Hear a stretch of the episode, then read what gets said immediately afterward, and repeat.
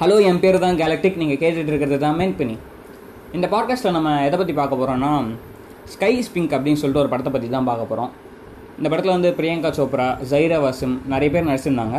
இந்த ஜைரா வாசிம் யாருன்னா இந்த தங்கல் படத்தில் வந்து அந்த கோல்டு மெடல் ஜெயிக்கிற பொண்ணோட சின்ன வயசு கேரக்டரில் நடிச்சிருப்பாங்க. இவங்க நிறைய படத்தில் நடிச்சிட்டு இருக்காங்க இப்போ. ஸோ இந்த ஸ்கை ஸ்பிங்கில் அப்படி என்ன ஸ்பெஷல் அப்படின்னா இது வந்து ஒரு ரியல் லைஃப் ஸ்டோரி இந்த சைரா வாசிம்ங்கிறவங்க வந்து ஆயிஷா சௌத்ரி அப்படிங்கிற ஒரு ரியல் லைஃப் கேரக்டர் தான் ப்ளே பண்ணியிருந்தாங்க படத்தில்.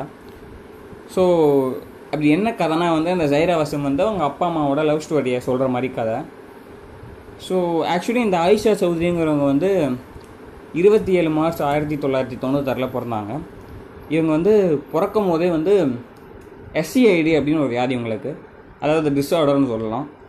அது என்னென்னா சிவியர் கம்பைன்ட் இம்யூனோ டெஃபிஷியன்சி அப்படின்னு சொல்லிட்டு ஒரு ரேரான ஜெ ஜெனட்டிக் டிஸார்டர் அது.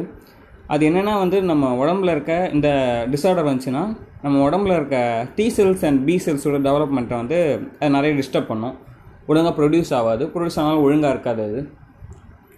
ஸோ இதனால் என்ன பிரச்சனைனா வந்து நமக்கு இம்யூ இம்யூ அதாவது இந்த இம்யூன் செல்ஸ் எதுவுமே டெவலப் ஆகாது உடம்புல. அதுவும் நீங்கள் குழந்தையா இருக்கும் போது ஏற்கனவே இம்யூன் பவர் கம்மியாக தான் இருக்கும்.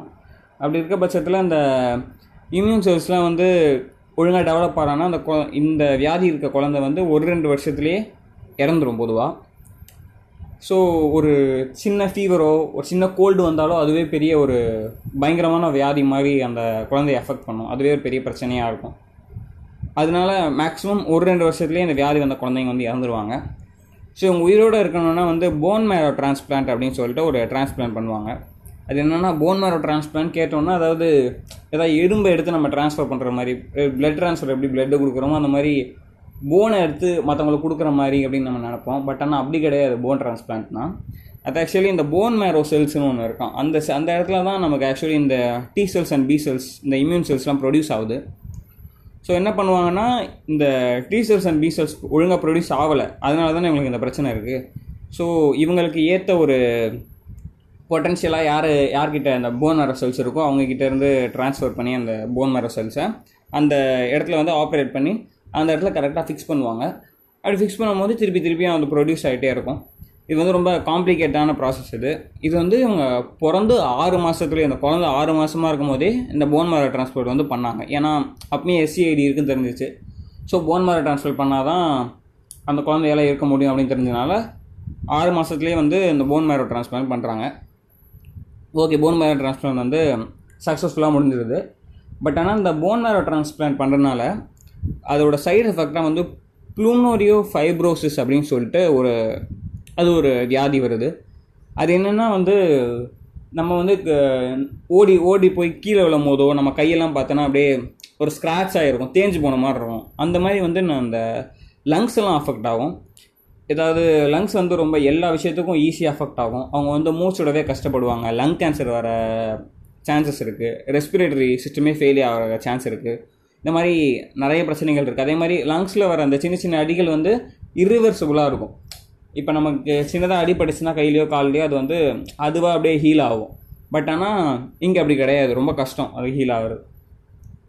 ஆக்சுவலி இந்த பொண்ணு பார்த்தீங்கன்னா வந்து இந்த ஆயிஷா சௌத்ரிங்கிறவங்க வந்து நான் சொன்னதில்ல இந்த எஸ்சிஐடி அப்படிங்கிற ஒரு வியாதி. அதுலேருந்து தான் எல்லாமே ஸ்டார்ட் ஆச்சு. இந்த எஸ்சிஐடிங்கிறது ரொம்ப ரேரான ஜெனட்டிக் டிஸார்டர் இது வந்து ஒரு மில்லியனில் ஒருத்தருக்கு தான் இந்த டிஸார்டரே வருமா? அந்த ஒரு மில்லியனில் வர ஒருத்தருக்கும் இந்த போன் மேரை ட்ரான்ஸ்ஃபர் பண்ணால் முப்பது பர்சன்ட் பேரால் தான் சர்வைவே ஆக முடியுமா? அந்த முப்பது பர்சன்ட்டில் இவங்க ஆயிஷா சௌதரி ஒருத்தராக இருந்திருக்காங்க. அதே மாதிரி அந்த முப்பது பர்சன்ட்டில் சர்வைவ் ஆகிறவங்களுக்கு இந்த மாதிரி ஏதாவது லங் டிசீஸ் டெவலப் பண்ணுறதுக்கு பத்து பர்சன்ட் தான் சான்ஸ் இருக்கான். ஏதாவது சைடு எஃபெக்ட் மூலமாக வேறு ஏதாவது பிரச்சனைகள் வர்றதுக்கு பத்து பர்சன்ட் தான் சான்ஸ் இருக்கான். அந்த பத்து பர்சன்ட்டில் ஒருத்தங்களா இவங்க இருந்திருக்காங்க. அதே மாதிரி இந்த வே அந்த இந்த மாதிரி ஒரு குரூஷியலான டிசீஸை டெவலப் பண்ணுறவங்களுக்கு வந்து க்யூர் பண்ணுறதுக்கு ஃபார்ட்டி பர்சன்ட் சான்ஸ் இருக்கான்.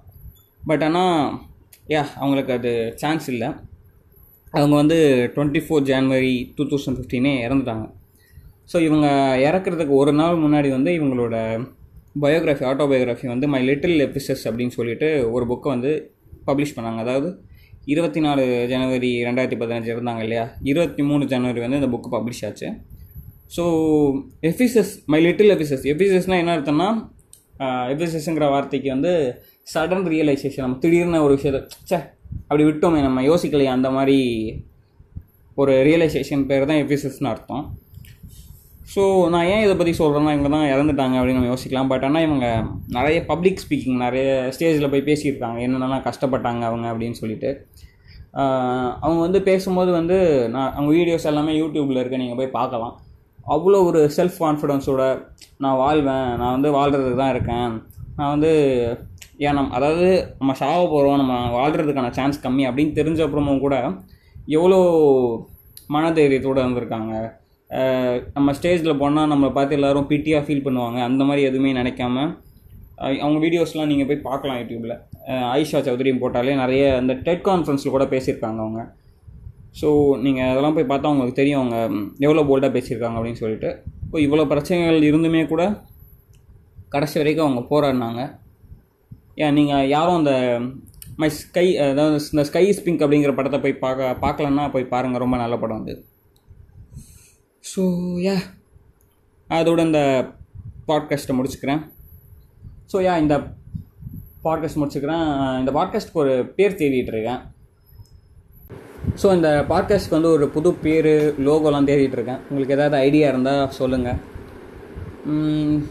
அதே மாதிரி இன்ஸ்டாகிராமில் வந்து மென் பண்ணி தமிழ் பாட்காஸ்ட் அப்படிங்கிற பேஜை ஃபாலோ பண்ணுங்கள் ஸோ இதோட இந்த பாட்காஸ்ட்டை முடிச்சுக்கிறேன். நன்றி. வணக்கம்.